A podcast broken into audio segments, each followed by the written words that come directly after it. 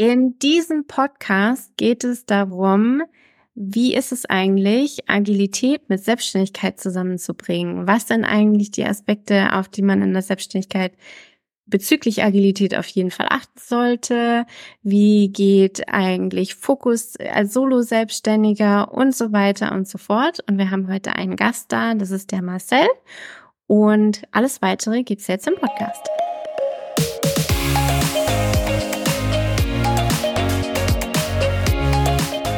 Hallo und herzlich willkommen zum Snipcast. Wir reden über Themen wie Agilität, Mindset, Psychologie und alles, was für dich relevant ist. Wir machen die Welt mit dir zu einem besseren Ort. Schön, dass du da bist und los geht's. Ich bin Janina Kappelhoff und hier bei mir ist heute nicht Henry, sondern Marcel. Also für all diejenigen, die das jetzt hier auf YouTube gucken, ihr seht mich und Marcel. Marcel Hepke ist heute bei uns und redet mit mir über Agilität in der Selbstständigkeit, ein total interessantes Thema. Marcel hat einen Blog, der heißt Rumprobiert und hat aber vor allen Dingen auch ein Produkt, nämlich einen Rum und über diese Zusammenhänge, also Agilität in der Produktentwicklung des Rums, reden wir heute ein bisschen. Marcel, ich habe dich ja ein bisschen geprimed, was so ein bisschen, was das Thema heute sein ja. soll. Agilität in der Selbstständigkeit. Und du warst sofort Feuer und Flamme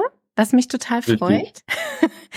Marcel, wie bist du denn zur Agilität gekommen? Durch Agilität bin ich durch mein Unternehmen gekommen mein Unternehmen hat halt überlegt, wie kann man zukünftig Software entwickeln. So habe ich Agilität kennengelernt, hatte aber nie Berührungspunkte damit. Ich habe aber relativ schnell gemerkt, dass die Leute, die in der Agilität leben, sich sehr, sehr stark vernetzen, weil sie, sie sich sehr, sehr gerne austauschen, um voneinander zu lernen, um Fehler nicht zehnmal zu machen, sondern sich dabei gegenseitig zu unterstützen. Und so kam es, dass ich dann in meinem neuen Unternehmen beim Geschäftsbereich mit aufgebaut habe und wir dort agile Menschen hatten. Und da wir nur zwei agile Menschen hatten, fand ich das sehr, sehr schade, weil die konnten sich nicht sehr viel austauschen. Also habe ich eine Heimat für die gesucht. Und die habe ich dann relativ schnell gefunden. Und so habe ich dann auch Henry und Janina kennengelernt. Mhm.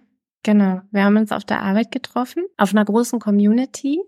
Da habe ich dich so ein bisschen eingesammelt, ja. weil, weil du nach Gleichgesinnten gesucht hast. Und das ist schon so ein bisschen der, der erste Aspekt, der auch in der Selbstständigkeit wahrscheinlich sehr hilfreich sein kann, Richtig. dass so dieses Netzwerke schaffen, sich gegenseitig helfen zu können. Richtig. Das ist auch das, wo ich für mich Agilität bei mir meiner Selbstständigkeit erlebe, weil wenn man sein Unternehmen gründet, ist man meistens alleine mit seiner Idee, weiß gar nicht, welche Tricks gibt es, welche Hürden gibt es zu beachten, welche Prozesse muss man einhalten und da kann man einfach super voneinander lernen, wenn man einfach eine Community findet, mit der man sich austauschen kann und mit der man seine Sorgen und Freude teilen kann. Mhm. Erzähl doch mal ein bisschen was zu deiner Selbstständigkeit. Ich habe gesagt, du bist Blogger und du hast ein Produkt, nämlich einen Rum. Erzähl doch ein bisschen von Rum probiert. Sehr, sehr gerne. Ich habe vorher nie viel Alkohol getrunken. Also Bier vertrage ich leider nicht und Wein verstehe ich bisher noch nicht von den Aromenwelten her. Und dementsprechend gab es sehr, sehr wenig, wo ich gesagt habe, das kann ich als Genuss trinken. Und als ich 2017 dann von meinem Bruder ein Geschenk gesucht habe,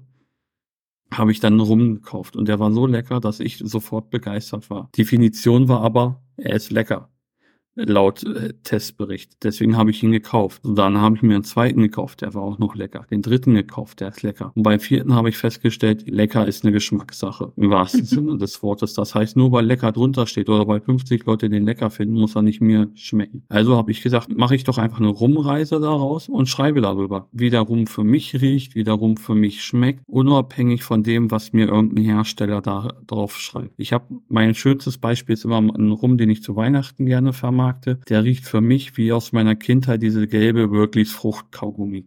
So, das schreibt mhm. kein Hersteller hinten auf die Flasche, aber bei mir, so vermarkte ich diesen Rum. Das hat mich daran erinnert. Und in dem Zuge habe ich dann einfach gesagt, ich besuche auch bei Henry und Janina das Seminar Psychologische Sicherheit. Und weil mir das so gut gefallen hat, wollte ich den Teilnehmern einfach was zurückgeben. Und habe deswegen gedacht, ich mache obwohl ich das bisher noch nicht gemacht habe. Ich probiere mich aus, weil ich mich so sicher gefühlt habe und biete mal ein hybrides Tasting an. Also ein Teil der Braunschweiger saßen bei mir zu Hause, der Rest nahm virtuell per Zoom teil. Und so habe ich das Tasting angeboten. Und das Feedback war so positiv und dass ich die Chance bekommen habe, von einem Teilnehmer bei ihm ein Tasting machen zu können. Es war auch noch während, während Corona, ne? Wir Richtig. haben zusammengesessen, da war Corona schon noch äh, präsenter als jetzt. Und ich kann mich noch erinnern, du hast so kleine Fläschchen zu Hause abgefüllt und, und versandt. Also es war wirklich so ein Minimal Valuable Product. Ja würde ich jetzt mal sagen. Ne? Was, was brauchen die Leute, an, um an so einem Rum-Tasting teilzunehmen? Ein Laptop und Zoom, das haben die meisten mittlerweile zu Hause. Und den Rum gab es dann in so kleinen Fläschchen nummeriert per Post. Richtig. Ich habe auch überlegt, womit muss ich starten? Also was brauchen die Leute? Also habe ich gesagt, okay, sie brauchen definitiv die Sorten, die wir verkosten wollen und es macht Sinn, weil die farblich teilweise sehr, sehr ähnlich sind, sie zu nummerieren. Dann habe ich auch gesagt, naja, man braucht auch Cola dafür weil wir wollen den ja auch nochmal gemixt trinken. Deswegen habe ich auch noch die Cola-Flasche dazu getan. Und das war mein erster Testlauf. Also mein Testlauf ohne Öffentlichkeit. Dann im Juli war mein zweiter Testlauf. Und also dann habe ich aber fast, das waren drei, vier, drei Monate später ungefähr? Drei Monate später für mich etwa. Hab dann für mich festgestellt, okay, irgendwo fehlt mir der Zulauf. Ich erreiche meine Zielgruppe nicht und habe dann nochmal Marktanalyse gemacht. Bin also äh, zu anderen Tastings gegangen und da habe ich mit Teilnehmern gesprochen und die haben einfach erzählt, dass sie auch auf meiner Webseite waren, sie aber nicht ganz so professionell aussah zu dem Zeitpunkt mhm. und dass die Location sie ihnen auch etwas suspekt vorkam, weil ich zu dem Zeitpunkt das noch in einem Elektronik- und Küchenfachhandel gemacht habe. Was aber irgendwie auch eine witzige, also ein witziges Zusammenspiel ist, finde ja. ich, in einen Elektronikfachmarkt zum Rumtasting zu gehen. Also das kann ja auch wieder interessant sein. Genau aus dem Grund mache ich das auch weiterhin, dass das Weihnachtstasting dort stattfindet, weil ich das einfach eine schöne Atmosphäre und witzige Atmosphäre ist, weil es einfach mal so ein bisschen out of the box ist. Mhm. Ich habe dann aber für mich mitgenommen, dass ich meine Website überarbeiten muss, dass sie smartphone-fähig sein muss, dass sie optisch ansprechender sein muss, damit ich die Leute mehr erreiche. Also du hast dir Feedback eingeholt, in Richtig. dem Fall von den ersten Menschen aus deinem Minimal Valuable Product, also dem kleinen Tasting für die Leute aus psychologischer Sicherheit, aus dem Kurs psychologische Sicherheit. Und du hast dir Feedback eingeholt von Menschen, die auf anderen Tastings unterwegs sind, also potenzielle. Kunden sein könnten. Richtig. Und so habe ich dann für mich das einfach mitgenommen und habe dann für mich auch gesagt, okay, deswegen was war mein nächstes Produkt, meine Website zu überarbeiten, habe dann wieder ein Tasting angeboten und habe gesagt, und jetzt brauche ich aber noch ein neues Produkt, was ich da anbieten möchte und das sind meine Hefte. Weil ich immer sage, wenn man Alkohol trinkt, spätestens nach dem sechsten weiß man nicht mehr unbedingt, wie der erste geschmeckt hat und mhm. der Gaumen hat sich andererseits auch an die alkoholische Schärfe gewöhnt. Das heißt, man nimmt die Schärfe vom ersten gar nicht mehr so wahr wie beim sechsten. Und deswegen habe ich ein schönes schönes Heft dafür geschaffen, wo die Leute einfach mal nachlesen können. Für alle, je nachdem, wie man geprägt ist, ob man visuell geprägt ist, dann sieht man, wie die Flasche aussieht. Ist man eher, dass man der Name im Kopf bleibt, dann steht der Name noch drüber. Wo kommt rum her? Wie riecht er? Wie wird er hergestellt? Und wie schmeckt er? Aber ich sage immer, es ist vollkommen uninteressant, wie er mir schmeckt, weil mir können Sachen so sehr, sehr gut schmecken oder ich nehme was ganz anderes wahr. Viel wichtiger ist, wie schmeckt es den Leuten. Deswegen gibt es da extra ein Notizfeld, wo die Leute selber sich eintragen können, ob er ihnen geschmeckt hat oder nicht und was an ihm so besonders war. Mhm. Das ist so das mein schönstes Produkt, was ich dafür gestaltet habe. Das ist ja auch so eine Art quasi Erweiterung. Das ist Minimal Valuable Products. Ne? Du hast gelernt, es gehört auch eine schöne Webseite irgendwie zum Produkt und es gehört eben dieses besondere extra ja. Tasting begleitend ein Heft dazu anzubieten, wo die ja. Leute reinschreiben können. Richtig. Das Feedback nutze ich auch immer. Also ich habe einmal im Monat ein Tasting, das findet immer Anfang des Monats statt und deswegen schaue ich immer nach dem Tasting immer Mitte des Monats ist für mich dann immer so, ich, mittlerweile nenne ich es auch Sprint, ist mein Sprint zu Ende, wo ich dann für mich nochmal gucke, was haben die Kunden geschrieben, weil mich kann man auch online einfach bewerten. Also weil wie ist das Feedback, was kann ich verbessern? Ich hole mir das Feedback aber auch aktiv von Freunden, von Kollegen, von der Familie ein, um einfach zu fragen, was kann ich verbessern, wo gibt es Optimierungspotenzial und lasse das dann einfach für die nächsten vier Wochen einfließen, fürs nächste Tasting, für die neuen Hefte oder welche Ideen ich dann noch so habe. Und dann was passierte dann? Dann war es so, sehr, sehr witzige Idee. Ich hatte bei mir auf dem Zettel stehen, also zu dem Zeitpunkt im Rahmen der äh, psychologischen Sicherheit hatten wir die Raunächte gemacht. Ich bin kein spiritueller Mensch, aber dachte mir, einen Zettel zu verbrennen tut jetzt nicht so weh. Mhm. Äh, wird, wird ja schon nichts bei passieren. Wir haben euch eingeladen, die von psychologische Sicherheit Kurs quasi, also die da ja das Jahr davor bei psychologische Sicherheit waren, haben wir dann quasi nach einem Jahr eingeladen, weil es zeitgleich ungefähr lief im Dezember wieder mit uns die Business-Rauhnächte zu machen. Also so ein bisschen darüber zu sinnieren, was war denn in dem Jahr, ich glaube es war 20, 2022? 2021, 2021 war es erst. Genau, Mal. Dezember 2021 und was kommt denn im nächsten Jahr? Was wollen wir denn Großes erreichen? Also dieses Großträumen, das passiert in den Business-Raunächten. Genau. Ja. Und da habe ich einfach nur aus Gag gesagt, es tut ja nicht weh, wenn man so einen Zettel aufschreibt, dass ich mein eigenes Produkt haben möchte und dass ich im Regal irgendwo stehen möchte dazu. Und dann war es so, dass ich im August letzten Jahres auf dem Gründertag der IHK war und dort habe ich den Vorsitzenden der Braunschweiger Freibeuter getroffen. Die Braunschweiger Freibeuter sind ein Piratenkarnevalsverein in Braunschweig. Und wie man üblich kennt, brauchen die Piraten natürlich auch ihren eigenen Rum. Und dadurch, dass die dann im Februar 2023 ihre erste eigene Karneval-Totalparty veranstaltet haben, wollten sie dafür gerne ihren eigenen Rum und haben sich an mich gewandt und haben zu mir gesagt, Marcel, wie sieht's aus? Hast du eine Idee, wie wir unseren eigenen Rum herstellen können. Und so kam das zustande, dass anscheinend dieser Wunsch wahr wurde, ohne dass ich damit gerechnet habe, dass ich mein erstes eigenes Produkt habe, das Löwenelixier. Und das kam dann im Februar auf den Markt und parallel habe ich aber mit einem anderen Hersteller gesprochen, habe gedacht, ich möchte gerne auch was in die Likörrichtung geht, was Süßes, Fruchtiges, so wie Tim Rau es gerne beschreibt. Feminin ist von, den, von der Aromenwelt. Und so hat mir mein Hersteller dann einen Rum zugeschickt, der mit Pfirsich und Vanille verfeinert wurde. Und der kam jetzt im Juni auf den Markt. Löwensamt. Ja, richtig, Löwensamt mit dem äh, Aromenprofil Pfirsich. Und das war, habe ich auch wieder gedacht, wie, wie sieht für mich ein MVP aus? Das heißt, ich hatte erstmal nur das, die Aromenflasche, also das waren knapp 100 ml. Ich habe für mich verkostet, habe gedacht, ich finde dieses Produkt gut, aber ich gehe nochmal in die äh, Marktanalyse, also habe ich mir wieder das Feedback von unterschiedlichen Personen eingeholt, die rumaffin sind, aber auch nicht alkoholaffin sind, habe die nach ihrer Meinung gefragt. Mhm. Und nachdem alle gedacht haben, ihnen sagt dieses Produkt zu, habe ich gesagt, okay, das soll es sein dadurch, dass ich meinen ersten Rum auch schon auf dem Markt hatte, wusste ich, wie man sowas auf den Markt setzt und wie man das vermarktet. Also habe ich gesagt, wie, welche Erweiterung gibt es denn für eine Vermarktung dieses Produkts? Und so entstand die Idee, eine Release-Party zu machen. Mhm. Und das war so mein nächstes Produkt, was ich dafür gemacht habe. Und dafür habe ich dann auch gesagt, und für das nächste Produkt probiere ich auch einmal aus mit einer professionellen Designagentur zusammenzuarbeiten. Und so sind dann die Etiketten für den Rum entstanden? Richtig. Meine Idee war, also ich bin kein sehr kreativer Mensch, weder von den Texten noch von Gestaltung her.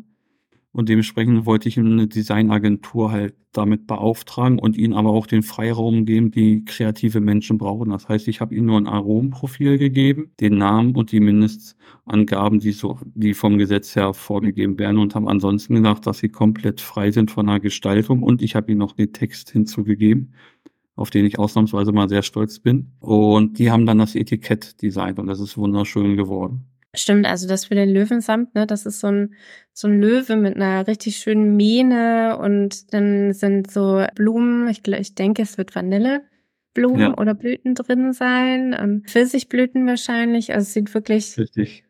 gerade für meine feminine Seite sieht das total schön aus, ja. Ja, und für alle, die sich fragen, was Janina gerade meinte vom Profil, habe ich euch einmal die Flasche mitgebracht. Einfach also wenn man jetzt auf YouTube uns zuhört, dann kann man sich das auch angucken, ja. genau. Und auch hier habe ich wieder gesagt, ich fange erstmal mit einem MVP an. Das heißt, ich habe mit dem Hersteller gesprochen, dass er für mich erstmal die Flaschen abfüllt. Die Etiketten werden von einer lokalen Druckerei in Wolfenbüttel von mir hergestellt und dann von mir per Hand beklebt. Das bedeutet momentan, ich mache das alles erstmal per Hand. Ich könnte natürlich auch das Ganze dann irgendwann automatisieren, dass ich selber die Flaschen abfülle in die Flaschenform, die ich gerne hätte. Vielleicht auch in dieselben Flaschen, dass das Ganze automatisiert wird. Aber erstmal das MVP einfach sein, damit es auf den Markt kommen kann und damit die Kunden das Feedback mir dafür geben können. Hast du, wenn wir jetzt nochmal so ein bisschen auf das Thema Agilität gucken, hast du dir mhm. auch irgendwie irgendwie Zeitfenster, einen Takt oder sowas gesetzt, in dem du arbeitest? Ja, ich habe für mich vier Wochen festgelegt, einfach weil ich einmal im Monat die Tastings habe. Das heißt, ich kann einmal alle vier Wochen gucken, wie ist es für mich vorangegangen. Ich habe für mich immer ein Notiztool auf dem Laptop, also ich nutze dafür halt Notion, einfach um dort auch zu priorisieren, welche Ideen habe ich noch bei mir, die ich umsetzen möchte, wo welche Herausforderungen möchte ich noch bewältigen und priorisiere mir die dann und gucke dann immer nach jedem Sprint, wie ist es gelaufen. Also ich mache für mich immer so eine kleine Retro für mich selber, wo ich sage, was lief gut, wo habe ich Verbesserungspotenzial, welches möchte ich direkt in den nächsten Turnus mit einnehmen, also in den nächsten Sprint und was kann ich erstmal schieben, weil ich an höhere Prioritäten habe. Ich habe auch für mich festgestellt, also wenn man jetzt mal so so ein, ich nenne es immer mal ein Impediment nimmt oder auch, glaube ich, wäre auch ein sehr, sehr schlechter Product Owner, weil immer wenn ich neue Ideen finde, möchte ich die sofort in den Sprint einnehmen und umsetzen. Ich habe aber zum Glück den Vorteil, dass mich Freunde und meine Frau dort sehr, sehr gut bremsen und sagen, mach doch erstmal ein Thema zu Ende und sobald das umgesetzt ist, dieser Sprint, dann kannst du das nächste Thema angehen. Das heißt, wenn ich in den vier Wochen mein Scope sich erweitert, dass ich neue Ideen habe, die ich gerne verfolgen möchte, kommen die ins Backlog, um dann nochmal für mich auch nochmal darüber zu analysieren, bleiben sie im Backlog oder kann ich sie auch wieder runterstreichen, weil das einfach in dem Moment ich einfach nur Feuer und Flamme war, es sich aber eigentlich keine gute Idee war. Dieser Themenbereich Fokus, ich glaube, der ist für ganz, ganz viele Solo-Selbstständige ja. wirklich so ein Thema, weil man braucht so dieses Feedback und dieses, ähm, also auch, ich ist total schön, wenn man diesen Drive hat, ne, diese Motivation, wenn man jetzt eine richtig geile Idee hat und gleichzeitig braucht es so ein bisschen diese Pause dazwischen, um bewerten zu können, ist es ja. jetzt das Wichtigste oder war es halt einfach nur eine richtig gute Idee, die wir auch in einem Jahr noch machen können? Richtig. Also das ist halt ein großes Thema, aber da hilft es halt wirklich, sich auszutauschen, also auch in die Kommunikation mit anderen Menschen zu gehen. Deswegen habe ich relativ schnell geschaut am Anfang, wo ich in die Startup-Szene gegangen bin, gibt es dazu irgendwie Stammtisch oder so hier mhm. in der Region und habe dann für mich einfach festgestellt, dass es im Trafo Hub hier im Braunschweig eine schöne Startup-Szene gibt. Die treffen sich einmal alle zwei Monate zu einem Vortrag, immer in den geraden Monaten in den ungeraden Monaten ist immer ein Startup-Nachtisch. Das heißt, da trifft man sich komplett ungezwungen in den Bars oder in der Trafo Cabana in ihrer hauseigenen Strandecke und redet und vernetzt sich miteinander, diskutiert Themen, wie zum Beispiel Gastronomie oder was hat Leistungssport mit Gründung zu tun. Und so lernt man verschiedene Menschen kennen. Ich finde, das ist ein ganz wichtiger Aspekt für den Job des Product Owners, aber auch genauso für den Job des Scrum Masters oder des Umsetzungsteams. Ne? So ein bisschen Zeit zu haben, um sich auszutauschen mit Menschen, die was ähnliches oder ja. in der gleichen Position sind wie man selber, um einfach neue Ideen und Feedback zu bekommen auf dieser Fachebene, die nicht unbedingt Produkt- oder Kundenfeedback sind, sondern wirklich so eine Weiterentwicklung auf in meinem eigenen Job. Ja. Ja, weil man redet da oft von unterschiedlichen Produkten. Ich bin in der Spirituosen- und äh, Rumbranche unterwegs. Das ist hier in der Startup-Szene sehr, sehr einzigartig hier in Braunschweig. Mhm. Die anderen machen sich gerade selbstständig mit Kosmetik oder starten durch mit Kinderspielzeug oder haben eine neue Fitnessidee bezüglich Fitnesskooperation oder für ein Schulungsprogramm für Kinder vom Thema Softwareentwicklung. Das sind alles Produkte, die erstmal gar nichts zueinander matchen, aber man kann sich trotzdem gemeinsam austauschen, weil man hat ja eine gemeinsame Basis, man gründet gemeinsam, man ist gemeinsam ein Startup und steht dementsprechend vor denselben Herausforderungen, sei es, wenn es ums Marketing geht, wenn es um Bürokratie geht, wenn es um Steuern geht, wenn es um Finanzen geht und auch bei der Ideenfindung. Also wie finde ich neue Ideen für meine Unternehmen? Mhm. stehen alle vor derselben Herausforderung. Da hilft es einfach miteinander zu kommunizieren und sich auch das Feedback einzuholen. Wie kommt das an? Auch schon mit Prototypen zu sagen, hier guck mal, ich habe die Idee, was hältst du davon? Sollte man natürlich nicht komplett in die ganze Stadt verteilen, aber man kann ja im sehr kleinen Rahmen mit Vertrauenspersonen darüber sehr schön reden. Mit kleinen Vertrauensrahmen fällt mir jetzt noch sowas ein wie Umgang mit Fehlern. Machst du Fehler und wie gehst du mit diesen Fehlern um? Fehler mache ich sehr, sehr viel, also mache ich viele. Also ich, ich lerne jeden Tag dazu. Also ich lerne, also Schreibfehler, also es ist ein ganz kleiner Fehler, aber wie viele Schreibfehler in meinen Texten sind oder wie verschachtelt meine Texte sind. Ich merke das nicht, aber wenn ich aber Fehler habe, hole ich mir aktiv das Feedback ein. Auch wenn mich andere auf Fehler hinweisen. Es ist manchmal so, dass ich so reagiere, als wenn ich diese Fehler nicht gut finde und es auch nicht konstruktiv aufnehme. Ich analysiere das aber immer wieder für mich selber. Was bedeutet dieser Fehler? Also wie ist dieser Fehler für mich entstanden? Also nicht im Sinne von, dass ich irgendwie Fingerpointing auf mich selber mache, sondern ich schaue, wie, wie kam es dazu, dass ich diesen Fehler gemacht habe und dass es so teilweise auch bei der anderen Person dann ankam und schaue, was ich da dann einfach verbessern kann, um einfach diese Fehler für die Zukunft zu vermeiden. Also ein mutiges Hinschauen. Definitiv. Also das erfordert, also gerade Selbstständigkeit erfordert sehr, sehr viel Mut, weil man muss ganz neue Sachen heraus ausprobieren. Ich bin gelernter Banker, bin die IT-Branche gewechselt, aber ich habe noch nie wirklich mit Design-Themen äh, Erfahrung gehabt oder mit Marketing oder auch wirklich Vertrieb. Also beim Löwensamt bin ich dann richtig klassische Kaltakquise einfach in die Restaurants reingegangen und habe denen erzählt, ich habe ein neues Braunschweiger Produkt auf den Markt gebracht, ob sie es nicht einfach mal probieren wollen. Ich kann mir vorstellen, dass viele Leute Angst davor genau vor, vor so einem Schritt haben. Ne? Also irgendwo hinzugehen und einfach nachzufragen, da gehört ja ganz, ganz viel psychologische Sicherheit, also innere innere ja. Sicherheit dazu. Wie geht dir das? Hast du manchmal Angst vor solchen Kaltakquise-Terminen, einfach Leute anzusprechen? Ich habe total Angst davor. Also das ist jetzt nicht so, dass ich überhaupt keine Angst habe. Also die Angst ist immer irgendwo ein Begleiter, aber das ist ein Feuer, was da in mir brennt. Also ich habe eine riesengroße Leidenschaft für Rum und diese Leidenschaft möchte ich einfach mit anderen Menschen teilen und auch für meine Produkte. Ich liebe meine Produkte abgöttisch und bin der Meinung, dass sie wirklich toll sind. Und so versuche ich über meinen Schatten zu springen. Also das ist dann wirklich so, dass ich sage, ich go with the flow. Also wenn ich dann zum Beispiel ein Produkt bei mir hinten im Rucksack habe und ich jetzt das Bedürfnis habe, ach, heute ist so ein schöner Tag, jetzt sprichst du die Person, also da schaue ich auch gerade, wo ich gerade in der, in dem Moment in der Ecke bin, ob das Restaurant zu meiner Strategie passt. Und dann spreche ich den Barbesitzer da einfach an und gucke einfach, wie kam das an? Wie, wie hat die Person darauf reagiert? Habe ich auch von den Kommunikationen vielleicht gemerkt, okay, dass ich mich oft verhaspel oder dass ich nicht das rübergebracht oder nicht das erzählt habe, was ich eigentlich erzählen wollte. Aber erstmal, ich gehe einfach da rein, rede und stelle hinterher fest, wie es mir damit ging. Und stelle dadurch halt oft fest, okay, mir fehlte der Mut. Also nicht mir fehlte der Mut, ich hatte sehr, sehr viel Angst davor. Ich habe es aber einfach komplett ignoriert, bin reingegangen und wachse da aktuell sehr stark an mir selber. Was sind denn so deine größten Learnings aus deinen ersten, naja, zwei, drei Jahren Selbstständigkeit oder Produktinhaber? Es braucht Zeit. Mhm. Also man sollte wirklich mit kleinen Sachen anfangen. Also man sollte sich schon Gedanken machen, wo möchte man hin? Also welche Idee hat man so momentan, die man verfolgen möchte, um dann zu gucken, wie kann ich damit im Kleinen anfangen? Also nicht erst sagen, okay, ich bereite das drei bis fünf Jahre vor, sondern wie fange ich klein damit an?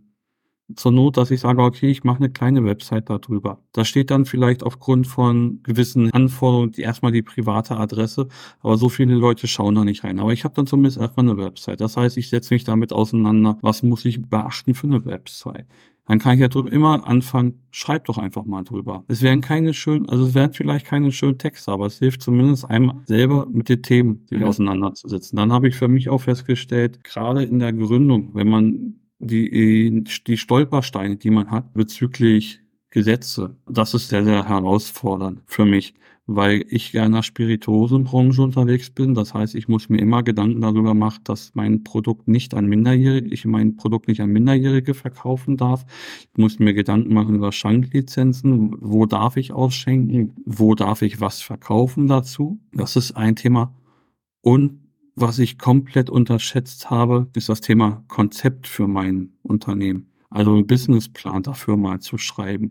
Wie sieht meine Zielgruppe aus? Wie jung ist sie? Wie alt ist sie? Wo findet man sie an? Wann findet man sie an? Wie sieht mein Finanzplan für die nächsten drei bis fünf Jahre aus? Also das ist ein großes Learning, dass ich da für mich gesagt habe, das ist so ein großer Baustein und da gibt es so viel zu beachten oder auch so viele Sachen, die man einfacher machen kann, dass ich mir da dann professionelle Hilfe suche. Marcel, sollen wir nochmal zusammenfassen, was wir heute alles besprochen haben? Sehr gerne. Ich habe ein bisschen mitgeschrieben. Wir haben vor allen Dingen am Anfang des Podcasts darüber gesprochen, wie wichtig dieses Thema Thema Transparency, Inspect and Adapt ist. Also du hast erzählt, dass du mit relativ wenig Produkt, also mit dem Minimal Valuable Product, äh, das Rumtasting ganz zu Beginn deiner Selbstständigkeit erstmal auf den Markt gehst, fragst, wie kommt es so bei euch an, bei einer kleineren Gruppe, deinen, deinen mhm. vertrauten Menschen, die dir Feedback geben und daraufhin passt du an. Zum Beispiel das Feedback mit der Webseite und so, ne? Das ist ja dieses Transparency, also Nachfragen, ja. Inspect, analysieren und Adapt, also anpassen. Wir haben darüber gesprochen, wie wichtig das Thema Netzwerken ist, um in der Selbstständigkeit voranzukommen und aber auch wie wichtig das für Product Owner oder für Scrum Master oder für Umsetzungsverantwortliche ist, die dieses Netzwerk zu haben, um sich auszutauschen, um Feedback ja. zu bekommen, um sich weiterzuentwickeln und sich abzugucken, wie machen das andere. Wenn wir solche Impediments haben, wenn du oder ich, wenn wir solche Themen haben,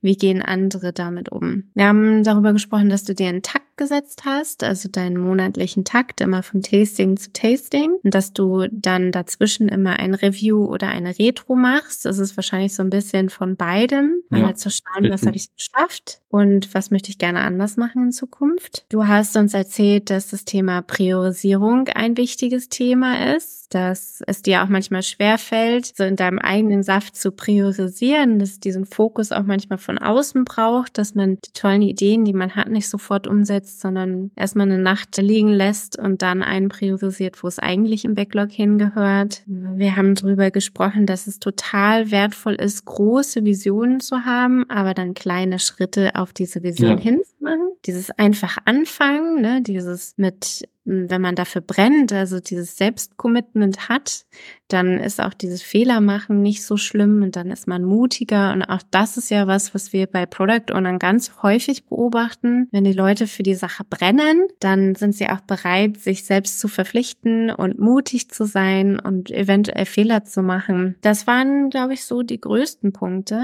Du hast am Ende noch gesagt, dass es total wichtig, auch ein Konzept zu haben und eine Zielgruppenanalyse zu machen. Wo finde ich eigentlich die Leute, wo das hin soll. Auch das ist so eine Product Owner Aufgabe, ne? Wo, wo gehört mein Produkt eigentlich hin oder meine Dienstleistung? Das fand ich auch noch ganz witzig, dass das, was du erzählt hast mit, es gibt diesen Rum und es gibt das Rum-Tasting.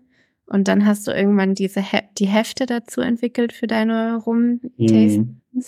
dass sich das so aufbaut aufeinander auch. Was genau ist denn das Konzept? Das lebt ja wahrscheinlich, dieses Konzept und wer dann wirklich Zielgruppe ist. Das stimmt. Also das Produkt lebt halt. Also die große Vision, glaube ich, die bei mir dahinter steht, das ist einerseits meine Leidenschaft für Rum, weil ich Rum für die vielfältigste Spirituose halte und ich das einfach in die Welt tragen möchte. Und andererseits möchte ich den Leuten einfach ein schönes Erlebnis haben, also einen schönen Abend bereiten, dass die Leute bei mir abends hinkommen ihre Sorgen vorne an der Tür abgeben, an die Garderobe hängen und dann einfach diesen Abend für drei Stunden genießen. Und dementsprechend schaue ich, wie ich es schaffen kann, dass sie den schönsten Abend haben, den ich ihnen bereiten kann, wo ich da vielleicht noch Optimierungspotenzial habe, sodass es vielleicht auch so schön ist, dass sie ihre Sorgen vergessen und das gar nicht wieder mit nach Hause nehmen. Also deine Selbstständigkeit ist mehr als das Produkt herum, sondern eher so dieses Thema, es soll halt eine tolle Erfahrung sein für die Leute.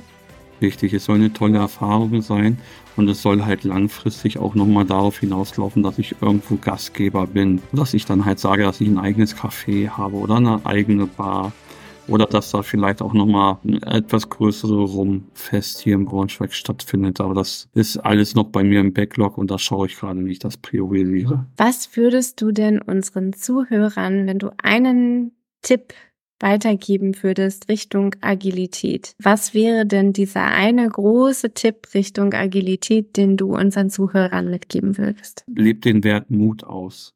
Seid mhm. mutig, probiert Dinge aus. Schaut, also probiert, seid mutig, probiert aus, wie ihr Sachen herangeht. Also macht's einfach. Schaut, was passiert, lernt daraus über euch selber, was es auch mit euch macht, wenn ihr mutig seid und diese unbekannten Themen angeht. Danke, Marcel, dass du heute hier gewesen bist Sehr gerne. Podcast. Danke für die Einladung. Vielen Dank für deine ganzen Tipps und Tricks, dass du aus dem Nähkästchen geplaudert hast, dass wir uns so ein bisschen über Agilität in der Selbstständigkeit unterhalten konnten. Und ich wünsche unseren Zuhörern und Zuschauern eine wunderschöne Woche. Wir hören uns zum nächsten Snipcast. Das ist dann die Dreijahresfolge. Der Snipcast ist nämlich schon drei Jahre alt. Dann wieder mit Henry und mir. Und bis dahin wünsche ich euch Viel Spaß. Ich wünsche euch auch noch viel Spaß und ich bin schon sehr gespannt auf die drei Jahresfolge.